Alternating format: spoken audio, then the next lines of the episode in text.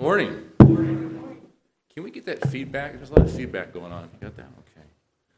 Those of you who don't know, I am Pastor Brian. I'm the absentee pastor that hasn't been here since May. Now, but I'm so delighted to be up here this morning. Like I said, it's been a long time. I had a work schedule change, but now I'm back to where I can be here Sunday mornings and being part of our rotation. Normally I preach on a fifth Sunday of the month. It's not a whole lot, and when I do preach, I've been preaching through the various attributes of God. But this morning, I thought I would take you guys through the doctrine of predestination. So before we get into it, my text this morning is Ephesians 1, 4 through 6. So if you could turn there, and if you're able to stand, we will read God's holy word together. That's Ephesians 1, verses 4 through 6.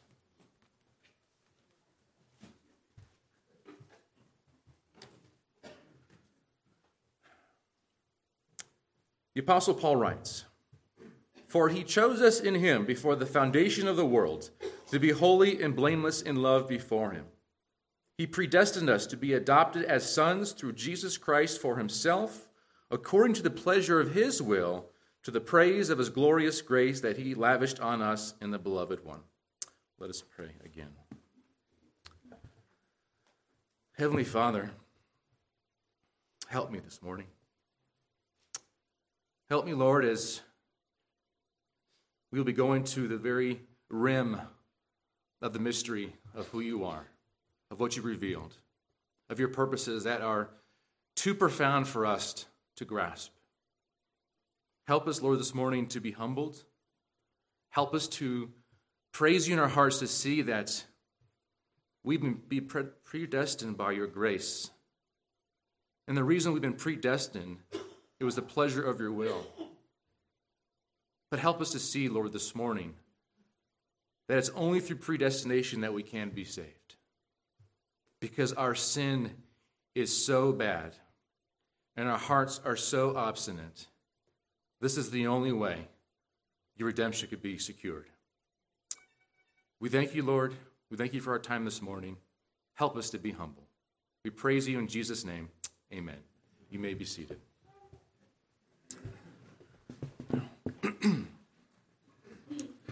So for the last 3 months, I've devoted a lot of time to studying the subject of predestination. I've read about 3,000 pages worth, about 11 books. It is definitely a controversial subject, to say the least. Now, I'm confident in the Word of God. I'm confident about what it says, but I was curious to see how others have expounded this topic, have gone through the pages of Scripture and taught this to their people. I wanted to see how they grappled with key passages and the implications of those passages. I wanted to see how they spoke of this doctrine with a glorifying conviction of the majesty and goodness of God. So I looked to key figures throughout church history, such as Augustine, the leading reformers John Calvin and Peter Vermigli, and the great Puritan Samuel Perkins, who wrote a 500-page volume on the subject, even coining the phrase, the golden chain of salvation. In fact, he drew a chart surveying the order of causes from Scripture to instruct those who cannot read so that they might understand the chief points of Christian doctrine. And you'll see in the slide above this chart that he has. It's quite spectacular. I read through some of modern theologians who have been written standard works on this subject, such as John Piper, Lorraine Boettner, and some other less-known theologians. Now, some of you hearing the mention of John Calvin may have heard of him as the originator of the dreadful doctrine of predestination. Now, he did call it dreadful, but in his time, dreadful meant profound and deeply mysterious. And he is correct, it is mysterious. But in fact, Calvin said if one thinks he can enter the mind of God to understand election and predestination, he will find himself in a never-ending labyrinth from which he will never escape. He even said if Scripture didn't teach predestination, he would have never devoted any time to it. But nevertheless, Scripture teaches predestination, so it is profitable for us to learn about it. And if pastors are called to declare the whole counsel of God, then us pastors must teach it to our people. And because God wants us to teach it, then it must be useful in building up the body of Christ. Still, Some may think the doctrine of predestination is an article of the faith that shouldn't be talked about. But the Apostle Paul's approach to the topic puts those assumptions to bed. How is that? Well, if you're still in Ephesians 1, verses 3 through 9, if you know that section, Paul speaks of predestination in a celebratory expression of praise. In a celebratory expression of praise. He writes in verse 3 that our Creator, Father in heaven, is blessed for such a spiritual blessing. Paul blesses God because God has blessed believers, predestined them for sonship, and has made known to them the mystery of his will. Now, Pastor Steve did an incredible job of preaching through Romans, especially Romans 9. So if you haven't listened to that series, I encourage you to do so. Now, all I'm doing this morning is offering various nuances of the doctrine and addressing certain objections and questions that maybe Steve didn't get to. But what you will see between us both is consistency in the Word of God. Consistency in the Word of God. So my purpose this morning is to work through some key passages in Ephesians and expanding out to other parts of the Bible, showing its consistency with the rest of Scripture, and then to work through the implications of these passages. As I think you will see, the issue at hand is not about what the text says. Rather, is what the text implies about God and us creatures. Ultimately, my hope is for all of us to embrace, with the humblest of faith, Paul's conclusion in Romans 9:20. He says, "But who are you, O man, to answer back to God? Well, what is molded, say to its molder, why have you made me like this?" So let's get into the context of Ephesians. Paul's letter to the Ephesians is a letter of great importance for the Christian faith. Its rich theology places emphasis on the role of Christ in our redemption. Specifically, Paul's focus is a believer's union with Christ in his death, resurrection, exaltation, and enthronement. It is in Christ that a believer receives all the spiritual blessings from God, and ultimately God's plan in Christ is to unite all things in him, things in heaven and things on earth. Now, these three passages we're looking at this morning are part of one long sentence. Verses 3 to 14 is actually one long sentence. Paul aims to show God's rich blessings on the faithful saints in Christ Jesus at Ephesus, which apply to all the saints in Christ. He arranges this section, verses 3 to 14, with four uses of the phrase in him, emphasizing that God's blessings have been given to the saints in Christ. Let's look at these together. Verse 4, in him, God the Father chose us before the foundation of the world. Verse 7, in him, we have received redemption. Verse 11, in him, we have received an inheritance. Verse 13, in him, we were sealed with the promised Holy Spirit. And verse 14, all to the praise of his glory. So looking at our three passages, what do these texts say? What is Paul telling us? Verse 4, God the Father has blessed us in Christ. He chose us in Christ before, indicating when, before the foundation of the world. And his purpose in choosing us is to make us holy and blameless in love before him. Verse 5, the Father predestines us, the ones he chose, before the foundation of the world, the church, to be adopted as sons and daughters through Christ, indicating that Christ is the means or instrument through which the chosen are elected and adopted. And the Father has done this because it was according to his good pleasure to do so. In verse 6, the reason why he did this, to the praise of his glorious grace, having lavished it on the elect in the beloved one, Christ Jesus. Now let's look at verse 4. Paul says, "For he chose us in him before the foundation of the world to be holy and blameless in love before him." God's choosing is exactly that. He chose us. Who are the us? The saints in Ephesus and all Jew and Gentile Christians, also referred to as the elect from the Greek word eklektos, which means chosen one of God. When did he choose? Before the foundation of the world. What does that mean? It means he laid the foundation of the world before that time, before he created the cosmos. Before the creation of all things, he chose us. Why did he choose us? He chose us to be holy and blameless in love before him. I might sound very elementary in the way I'm explaining it, but I'm saying it this way because I want you to see that is what the text says.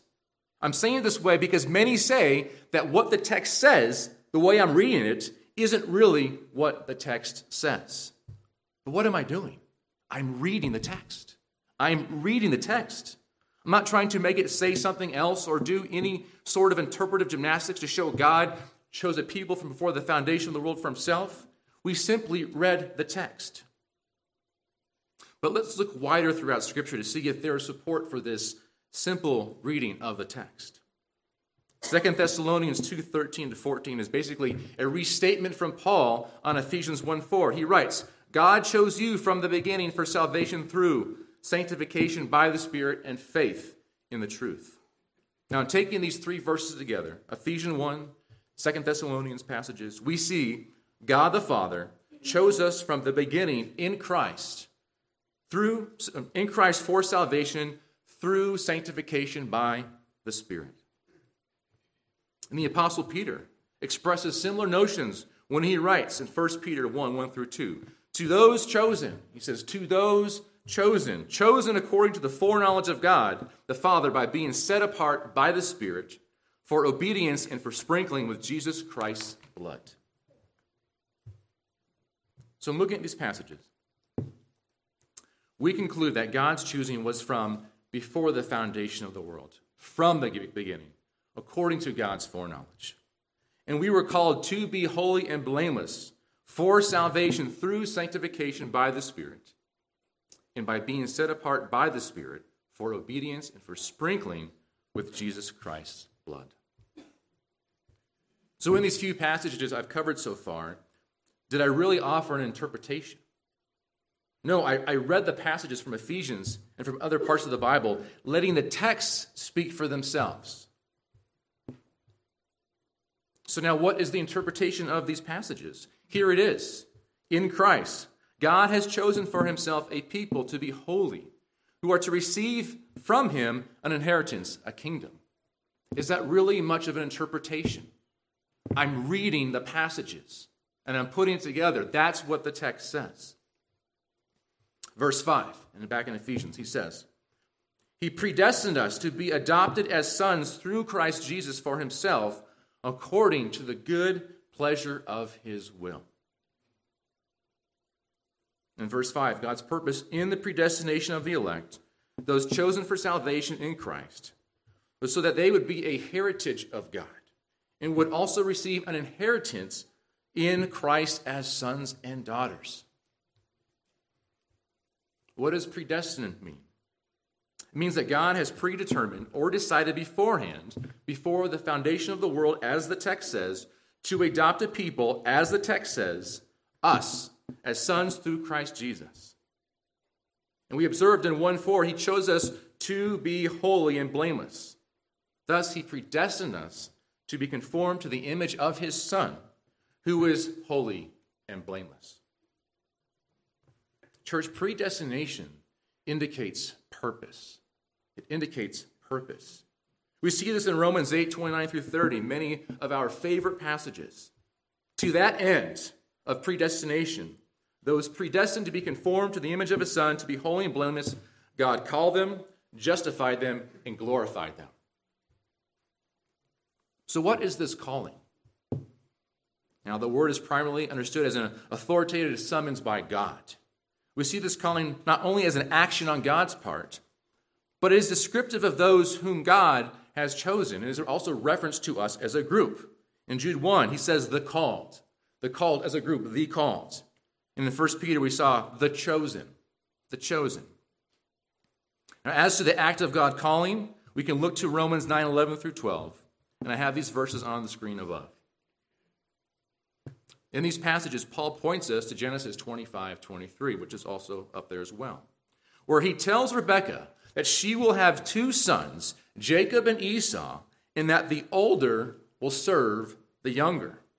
Now, while we do not see the why expressly stated in Genesis 25, Paul, under the inspiration of the Holy Spirit, tells us that God told Rebekah this before the twins were born and before they had done anything good or bad, so that God's purpose according to election might stand.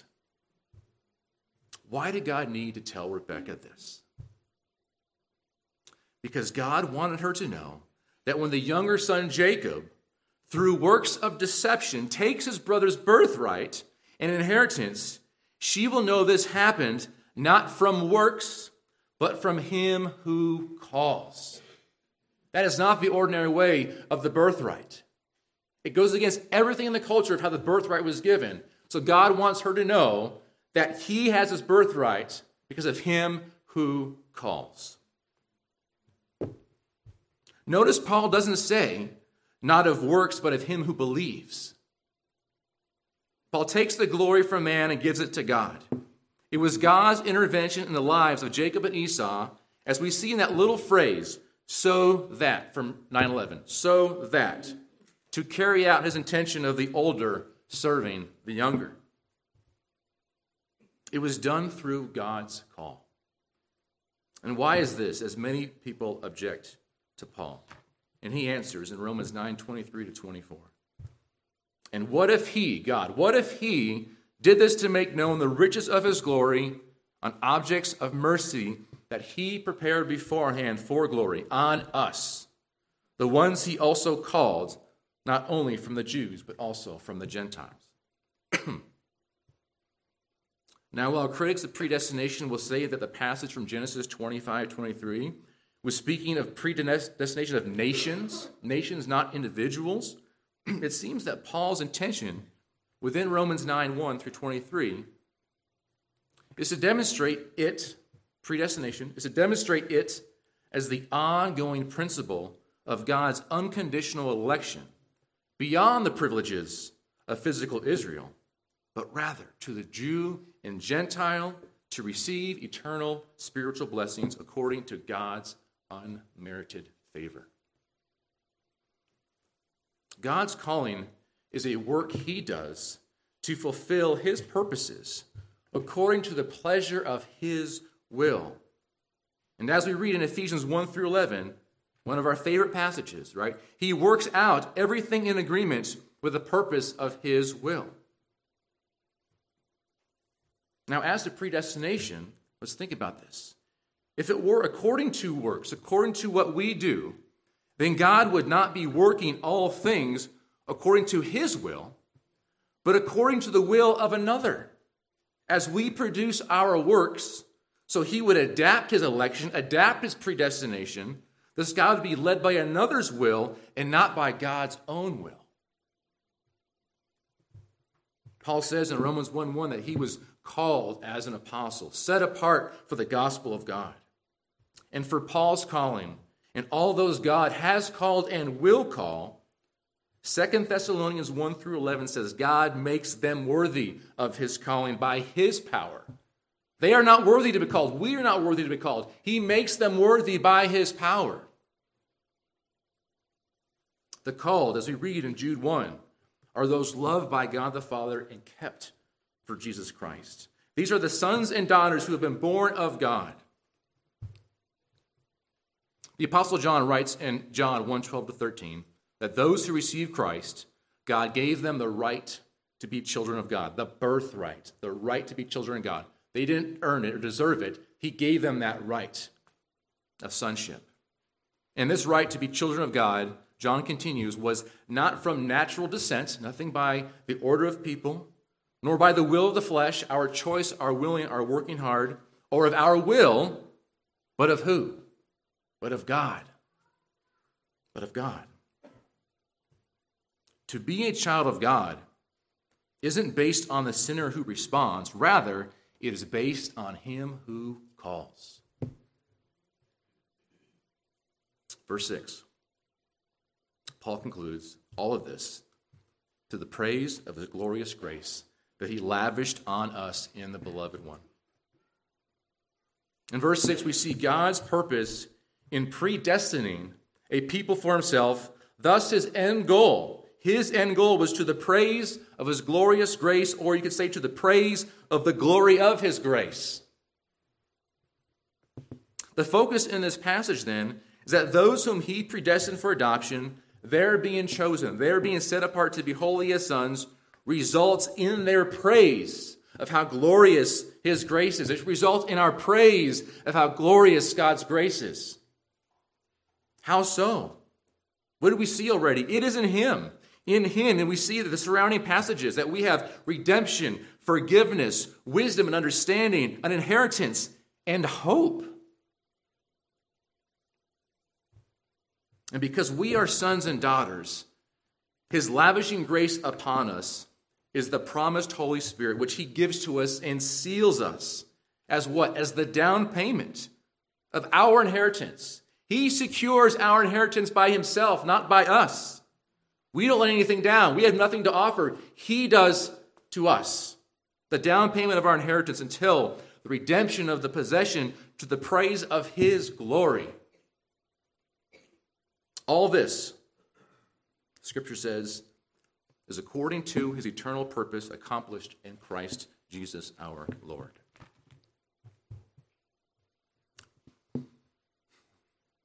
So I hope the interpretation, the explanation, the reading of these passages is quite clear. I didn't give you text after text after text to demonstrate the sovereignty of God over everything, notably in the predestination of sinners for salvation. If I did, we'd be here all day.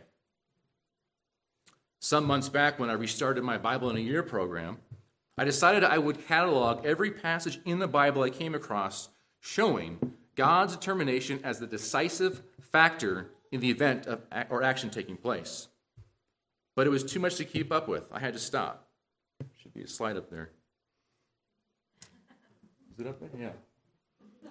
I got to Judges 12, and I counted 729 passages. 729 passages. It is everywhere. You cannot escape it, though many try to. Many try to. As mentioned earlier, I don't think the controversial aspect is so much with the reading and the interpretation of a text. Rather, it is the implication of what it tells us about God and about man. Why is that? It attacks man. It attacks us at the center of who we think we are. Who does man think he is? He thinks he's an autonomous being fully in control of his destiny. Nevertheless, the questions that the doctrine of predestination generate are real and pressing questions. Many have actually walked away from the faith because they cannot wrap their minds around the implications of this doctrine. But here's the kicker. No one can. No mere creature can wrap his mind around the wisdom of the Creator. And we were not made to. As Steve always says, we've got three-pound brains. But God, through the prophet Isaiah, says, I declare the end from the beginning and from long ago, what is not yet done, saying, my plan will take place, and I will do all my will. So again, back to my goal this morning. My goal is to situate us as creatures before a Creator whose judgments are unsearchable and his ways untraceable, and as Paul extols in Romans 11:33, of praise. Creatures were made to revel in the unsurpassable wisdom and glory of our Creator. Job 12:13 says, wisdom and strength belong to God. Counsel and understanding are his. Questioning God's ways is not our place. Again, back to Isaiah. Who has directed the Spirit of the Lord, or who gave him counsel? Who did he consult? Who gave him understanding and taught him the paths of justice? Who taught him knowledge and showed him the way of understanding? Who did that? Nobody. So the first question I want to answer this morning really sets the foundation for how we should approach the rest of these key questions. So the first question, since Scripture teaches us that God chooses creatures for his purposes, what does that tell us about God? First response, God has a will and purpose in how and why he has made creatures. God has a personal interest in his choice, and it is neither a random nor an impulsive whim, nor is it because he is indebted in some way to any creature. It means God is in control of our destinies. It means God's choosing of us to be holy and blameless means we will be so. God will fulfill his purposes because he is the sovereign Creator and Lord of his creation.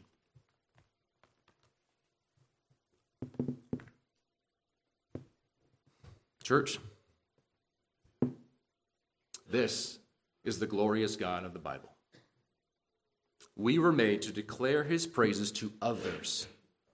Now, some may hear this and shrink back, not wanting to declare these truths about God. Why not? Why should we even praise him if these things aren't true?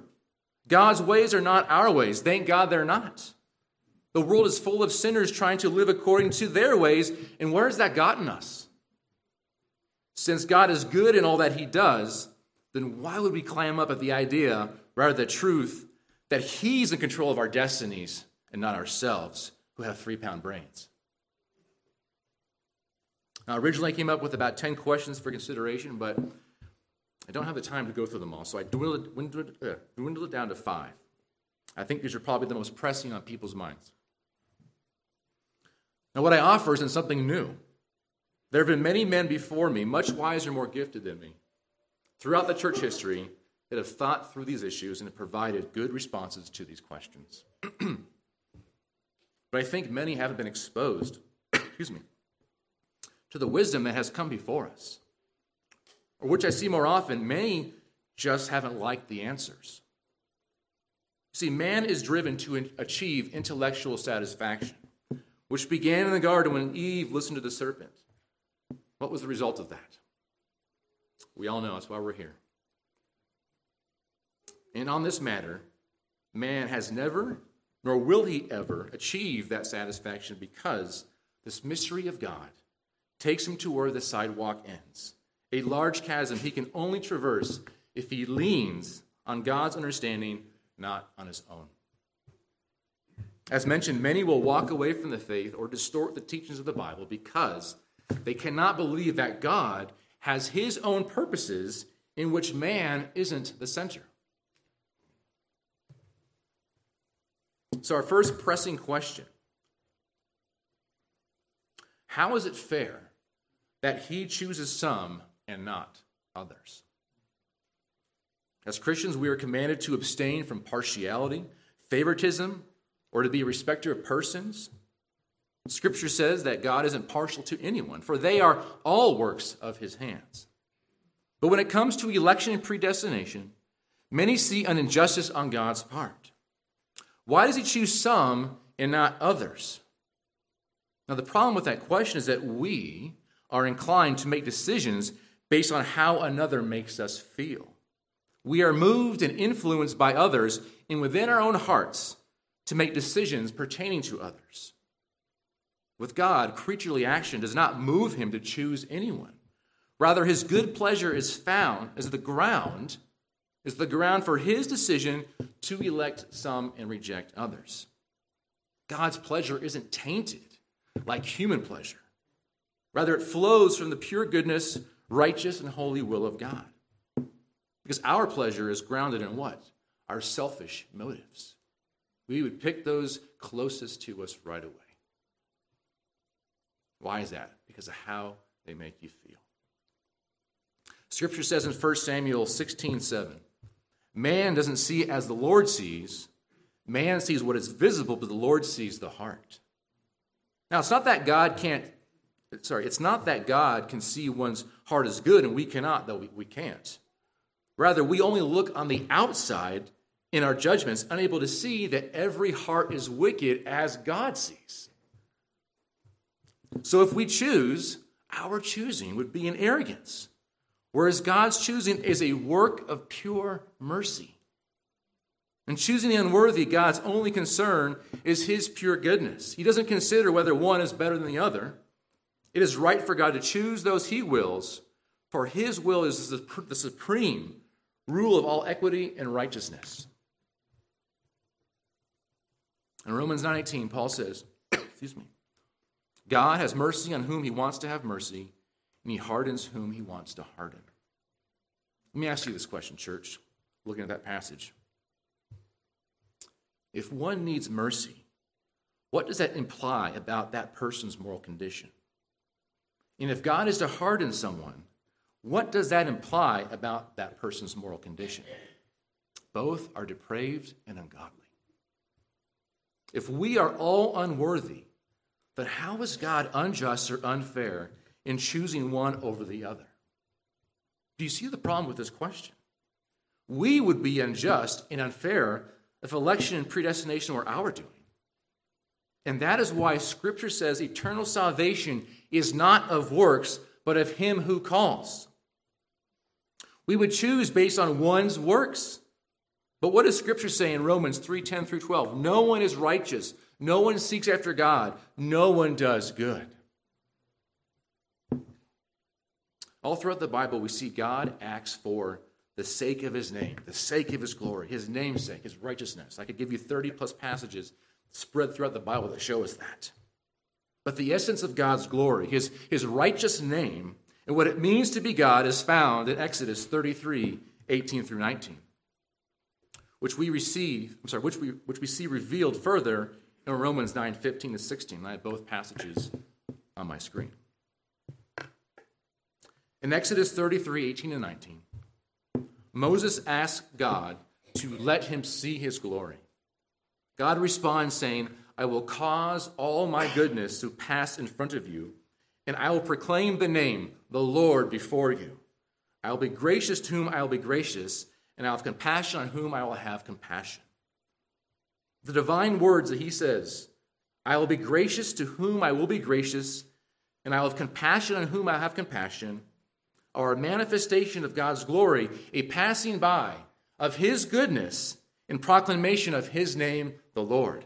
So what does that mean? Let's look at Romans 9:15 to 16. What objection, if you're familiar with this book, what objection is Paul addressing here? The same one I am. How is God's selection just? How is it fair? And what Old Testament passage does Paul refer to? Exodus 33:19 to answer this question. Why is he referring to this passage? And Paul's use of Exodus passage. Paul is saying, if God doesn't act according to the glory of his name, God's righteousness would be called into question. Why? Because the essential feature of God's glorious character is his freedom to do what? To bestow mercy on whomever he wills, apart from any constraints originating outside of his will.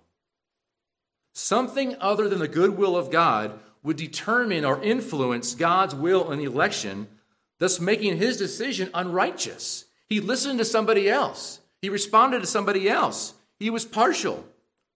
To bestow grace and mercy on whomever he wills is to act in full allegiance to the glory of his name, as he showed Moses. I will have mercy on whom I have mercy. So what's Paul's purpose here in 9:15? He's declaring his character. It's a character issue that people struggle with. He's declaring his character, namely his sovereign freedom and displaying mercy. It is what God does to be who God is. Thank you.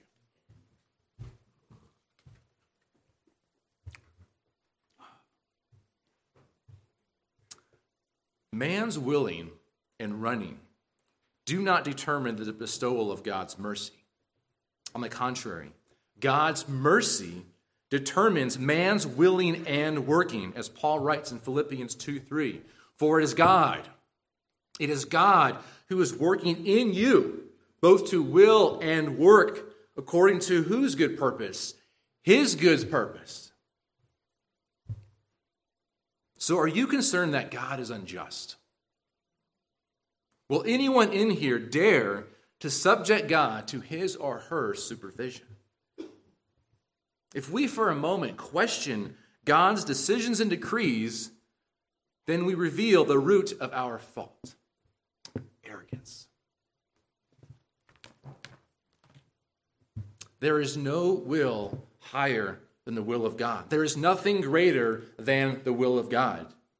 If you think differently than what God has determined to come to pass, according to his infinite and glorious wisdom, you deceive yourself, because what you are thinking could never actually be, because it is God's will that is done, not ours. I want that to really sink in.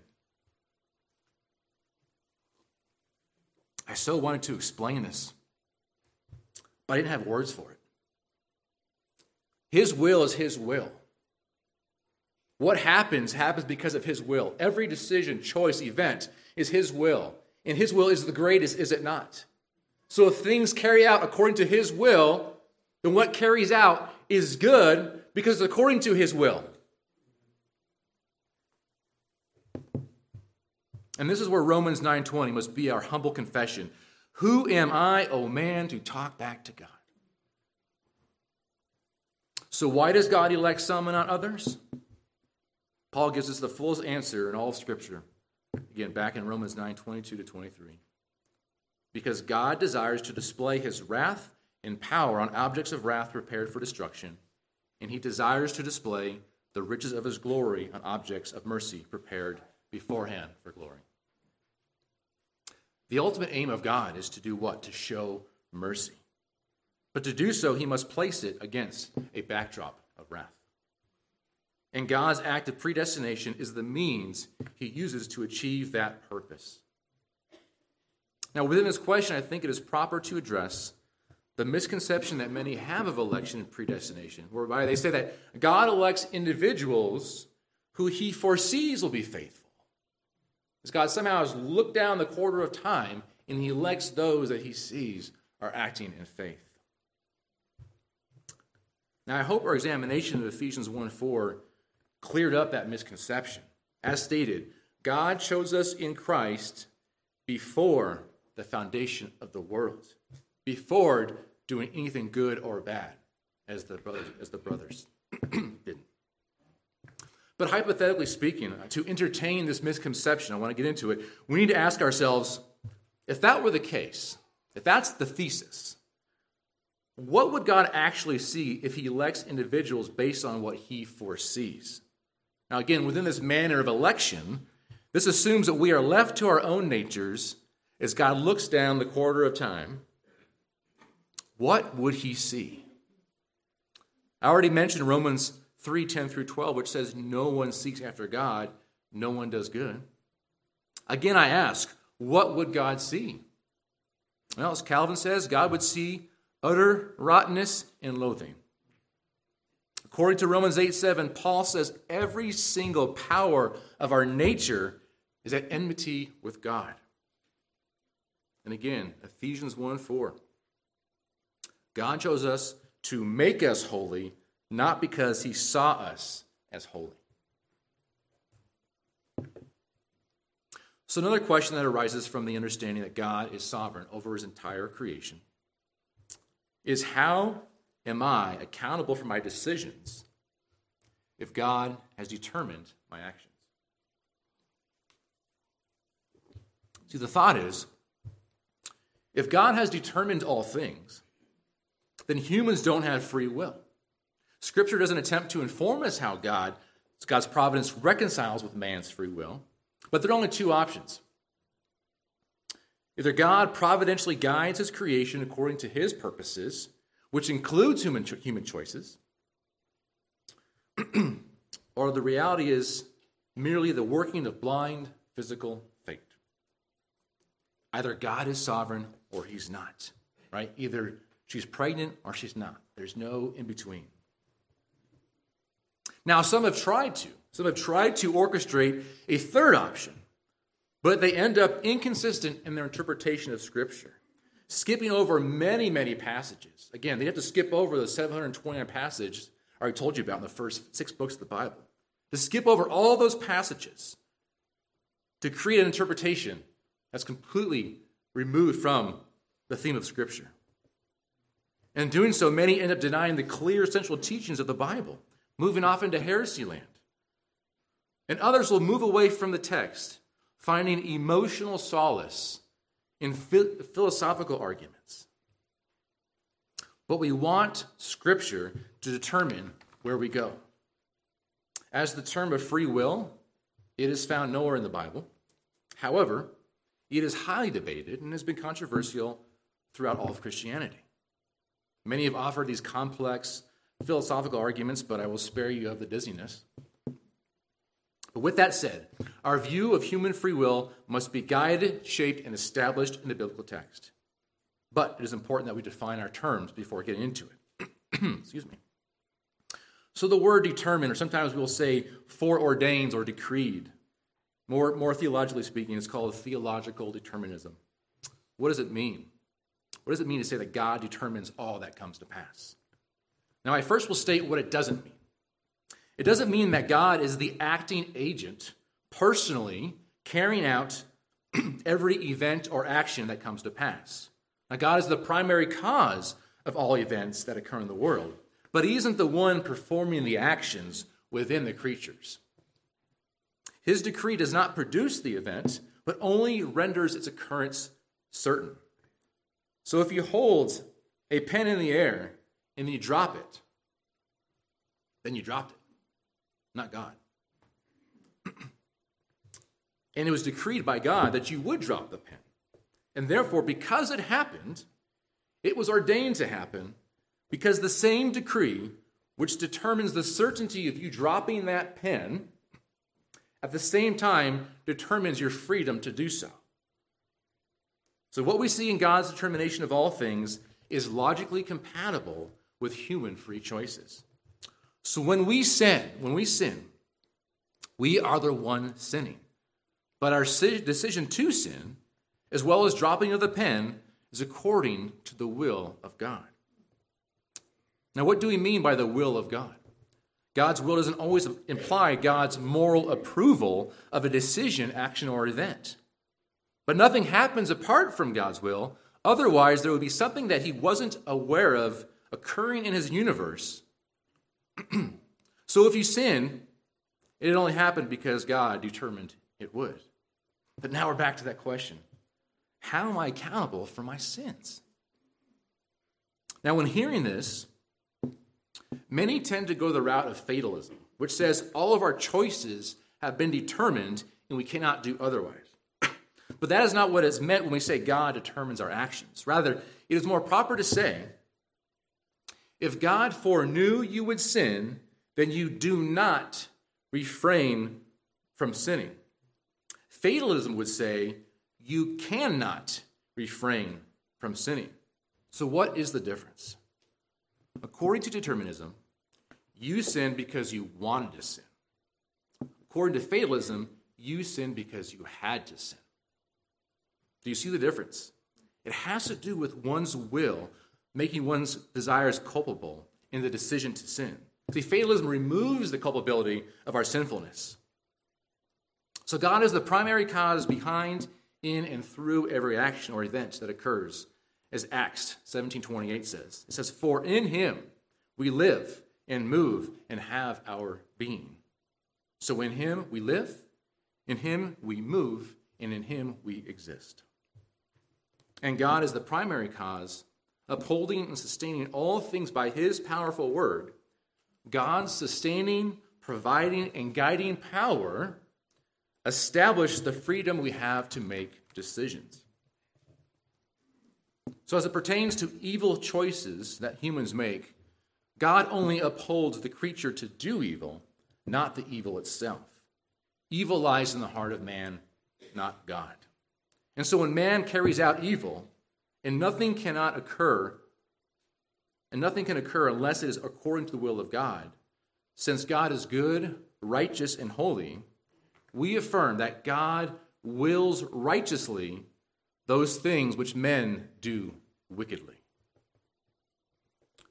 If God didn't want the sinful event to come about, then it wouldn't. Now, I don't like to use the word. I mean, we use it quite a bit. I think we do it to kind of maybe take the hard edge off the claim, but I don't like to say that God permitted or allowed something. You see, if God permits something or allows something, that means the action or event wasn't part of his foreknowledge of all things, and then he had to learn something new and then make room for that. It shows something or someone that isn't God can thwart or change what he has decreed. And then God must respond and rearrange his plans. But we don't see that in Scripture. Now, one of the most helpful examples in Scripture to support what I'm saying is that in the event of the sinless Son of God being offered up for crucifixion. As it pertains to God's will, It is sin for someone to murder another person, especially one without sin. But Acts 2:23 and 4:27 through 28 says, the evil men that assembled to arrest and execute Jesus were doing, quote, whatever God's hand and God's will had predestined to take place, end quote. Does God approve of murder? No, he does not. But he predestined the murder of the Son of God because according to his eternal wisdom, it was necessary for the murder of his Son to happen. Why is that? So he could raise him up in glory, and as Ephesians 2:7 says, displaying the immeasurable riches of his grace through his kindness to us in Christ Jesus. That is the end for which we have been predestined.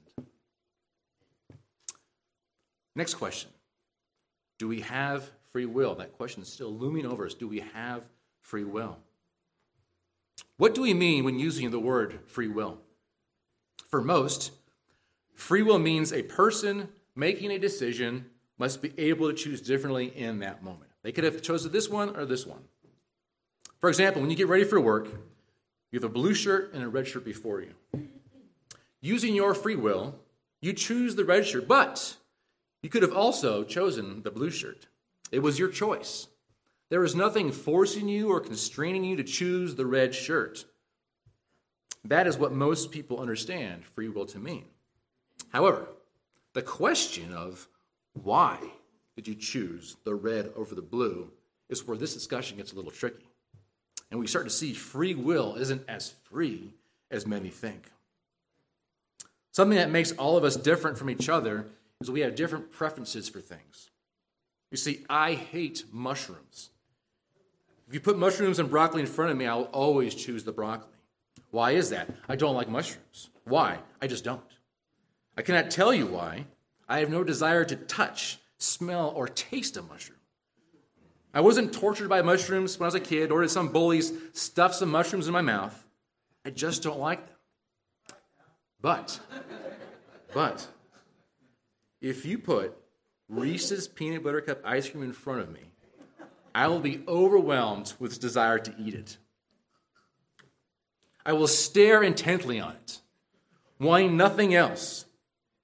I have to confess, church, I eat ice cream every day. Don't judge me. Why is that? I don't know. I have a strong inclination toward it that I cannot undo. For me to no longer like it would require someone removing my taste receptors for Reese's peanut butter cup ice cream or replacing them with different receptors that preferred maybe mushrooms. But what I want you to understand from this is that we don't choose things equally. We choose things based on what we like or prefer. That's how humans choose things. And that's what we always do. Now, someone might object, saying if I was held at gunpoint by someone telling me to give up my life or my wallet, and I chose to give up my wallet, that decision wasn't a free decision. Someone said I had no other option. I had to give up my wallet. Well, let's think about that. What is the common view of free will that we've just talked about? In any situation, the person making the decision must be able to choose differently. Let's go back to the hold-up scenario. Was I able to choose differently? Was I able to say, no, I'm keeping my wallet, you can take my life? I could have done that. But because I had a greater preference for my life than my wallet, I handed over my wallet. I was motivated by my desire to live rather than die. I freely chose that route. I would have never chosen to keep my wallet. So notice the words motivated and preference. And keep those in your pocket. We will pull them out a little later. Now, in that situation, my free will would have been violated if I desired and decided to hand over my wallet, but some force was holding my arm back from handing it over no matter how hard I tried. And then someone forced my mouth and my vocal cords to utter the words, you are not getting my wallet, you can take my life instead. Do you see the difference? I was constrained. An outside force forced me to act contrary to how I wanted to act. So let's talk about sin. Why do we sin? The standard biblical teaching reveals that we have a sin nature stemming from Adam's fall in the garden, putting all of creation under a curse by which we all by nature are children of wrath, as Ephesians 2:3 says. Now, we all understand that, but I want to go a little deeper in how it relates to why and how we make choices. Let's hear from Jesus. In John 3:19, he says, "This is the judgment. The light has come into the world, and people loved darkness rather than light because their deeds were evil." Guess what the Greek word translated as love is? It's probably the one Greek word everybody knows. It's agape, right? Agape love. What does that word mean? In this context, it means to take pleasure in or have great satisfaction in something. So what do these people prefer? Darkness. It says they loved it. They love darkness. Now, if you think you're excluded from these people, let's look elsewhere in the Bible. Genesis 8:21, following the great flood that God brought to wipe out humanity because of their wickedness, he says, "I will never again curse the ground because of human beings." Human beings, a class, all human beings. Even though the inclination of the human heart is evil from youth onward. We are all in that group of human beings. Jeremiah 17:9 says, "The heart is more deceitful than anything else and incurable. Who can understand it?" And then again, back to Jesus in Matthew 15:19, he says, "For from the heart," right? The God-shaped whole hearts that people say that we have. "From the heart comes" what? "Evil thoughts, murders, adulteries, sexual immoralities, thefts, false testimonies, and slander."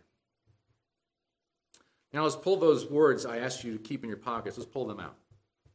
The word motivated and preference. And with the scriptures we just covered in mind, why do you think we choose what we do? More importantly, why do we sin? You see, man cannot prefer against his preferences nor choose against his choices. Our evil hearts are motivated by our desires to sin. Our hearts have a preference to sin.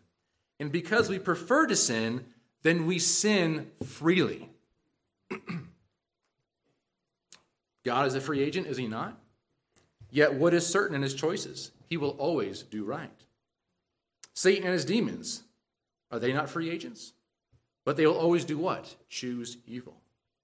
And when we are glorified with Christ in eternal bliss, we will no longer be able to sin. So does that mean we lose our freedom to choose? No. It all comes down to the desires and motivations of our hearts. We will always do what we most want to do. And so, having evil hearts, do we naturally desire righteousness and holiness? 1 Corinthians 2:14, Paul says, "But the person without the Spirit does not receive what comes from God's Spirit because it is foolishness to him." It is foolishness to him. He is not able to understand it since it is evaluated spiritually. Again, what comes from the Spirit to natural man, he sees as foolishness. We do not prefer or desire the things of God because we live according to the flesh. To live according to the Spirit, we must be born of the Spirit. Man in his fallen, depraved nature does not have the moral inclination to walk by the Spirit. Scripture says, actually out of the mouth of Jesus, Scripture says, everyone who commits sin is what?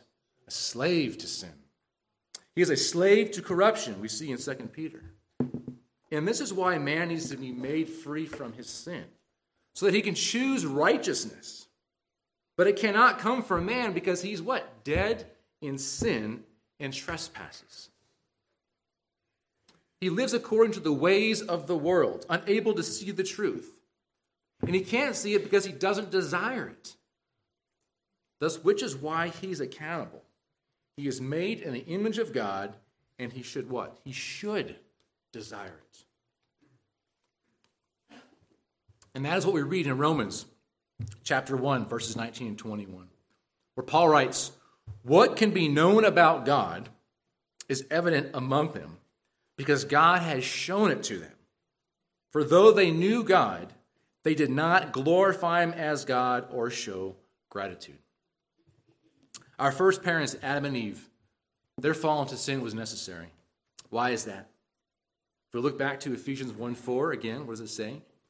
But if God chose us in Christ, from before the foundation of the world to be holy and blameless, not because we're holy and blameless, but he chose us to be holy and blameless, apart from those who were not chosen to be holy and blameless, then there had to be an event that caused man to be unholy and guilty. So Adam and Eve's fall was necessary, but God is not at fault, because his decree, his decree didn't determine in the will of Adam and Eve to sin. They must fall and put themselves into sin and corruption. Now, while it was according to the will of God that they fall, thus it was necessary that they fall, they were not compelled to fall. No external source forced them to sin, but they fell freely by their own choosing. See, God does not cause, nor can he cause, anyone to sin. So rather, he doesn't hinder one from sinning by their own desires. The original righteousness that Adam and Eve had was then lost. So the rest of humanity, all of us, likewise, lost the desire to choose righteously. Under the curse of sin, human nature is inclined and bent towards sin and evil.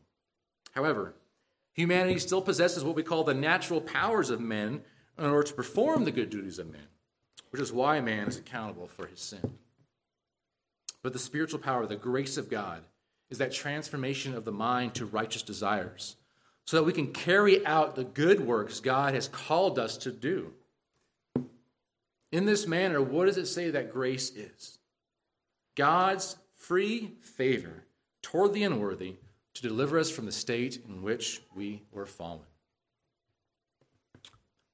And our last pressing question, does God's predestination of individuals to salvation imply predestination of individuals to damnation? This is probably the most vexing. But Scripture actually speaks little on the subject. It focuses more on predestination, but I want to keep this short as well. And seeing that God elects and predestines sinners to salvation means that he rejected those whom he willed. It is an unpleasant doctrine to talk about, but again, Scripture does teach it, so we must.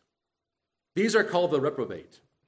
Regarding the reprobate, Scripture says, Proverbs 16:4, "The Lord has prepared everything for his purpose, even the wicked for the day of disaster."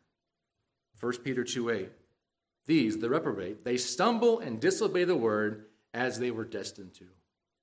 And in Jude 4, "They, the reprobate, were designated for this judgment long ago." Now, one of the misconceptions is that God ensures they sin, so they receive eternal judgment. The elect he lifts up, the reprobate he keeps down. That is not the case, as I hope you can see. The sons of perdition make themselves worthy of damnation because of their own sin and wickedness. And in God's decision to reject them, he leaves them justly in their fallen condition. Let each of us descend into the recesses of our minds, and if you seriously consider your moral condition, what will you find? Your just condemnation graven on your conscience. We should find that we are all guilty of death, and that each of us, looking closely at himself, must condemn himself. The reprobate, I can never say that word, the reprobate, they do not see their guilt, because they prefer the darkness that they do see, as we prefer the darkness that we do see. But in God's grace, for the elect, we who likewise deserve to be cast into hell have been illuminated by the light of the gospel and should be constantly grasping for God's grace. It should cause us to realize that apart from predestination, no one would ever be saved.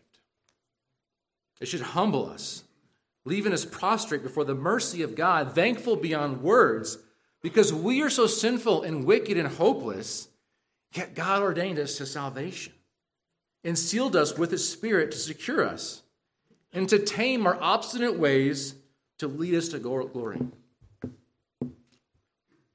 Predestination should lead us to praise.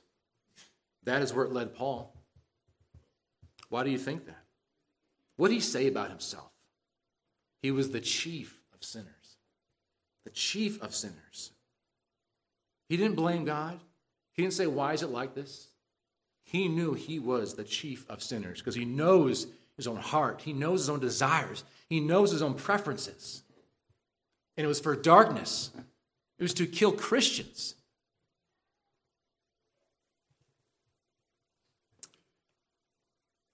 The one who is forgiven of more loves more. The one who is forgiven of little loves little. Do we have more that we're forgiven of or little? Exponentially more. There is no way to count the amount of sins that we've sinned and committed against God every day. Now, if you think predestination is a dreadful doctrine, unfitting of the love of God, then you fail to see how dreadful your sin is before a holy God and the immense depth of his love and mercy. Let us not grumble at our judge. What he has determined from eternity is hidden from us. We cannot conceive of it. Paul was brought closer than any human creature to behold these mysteries. And in looking over the great chasm of God's mystery, Paul didn't ask, why is it like this? Rather, he was moved to praise of the Creator, as we see in Romans 11, 33-36. Oh, the depth of the riches and the wisdom and the knowledge of God, how unsearchable his judgments and untraceable his ways. For who has known the mind of the Lord, or who has been his counselor? And who has ever given to God that he should be repaid? For from him and through him and to him are all things, to him be the glory forevermore. So do you still find fault with God? Let us be humbled. Who are we to answer back to God? God is God, and we are not. Let us pray.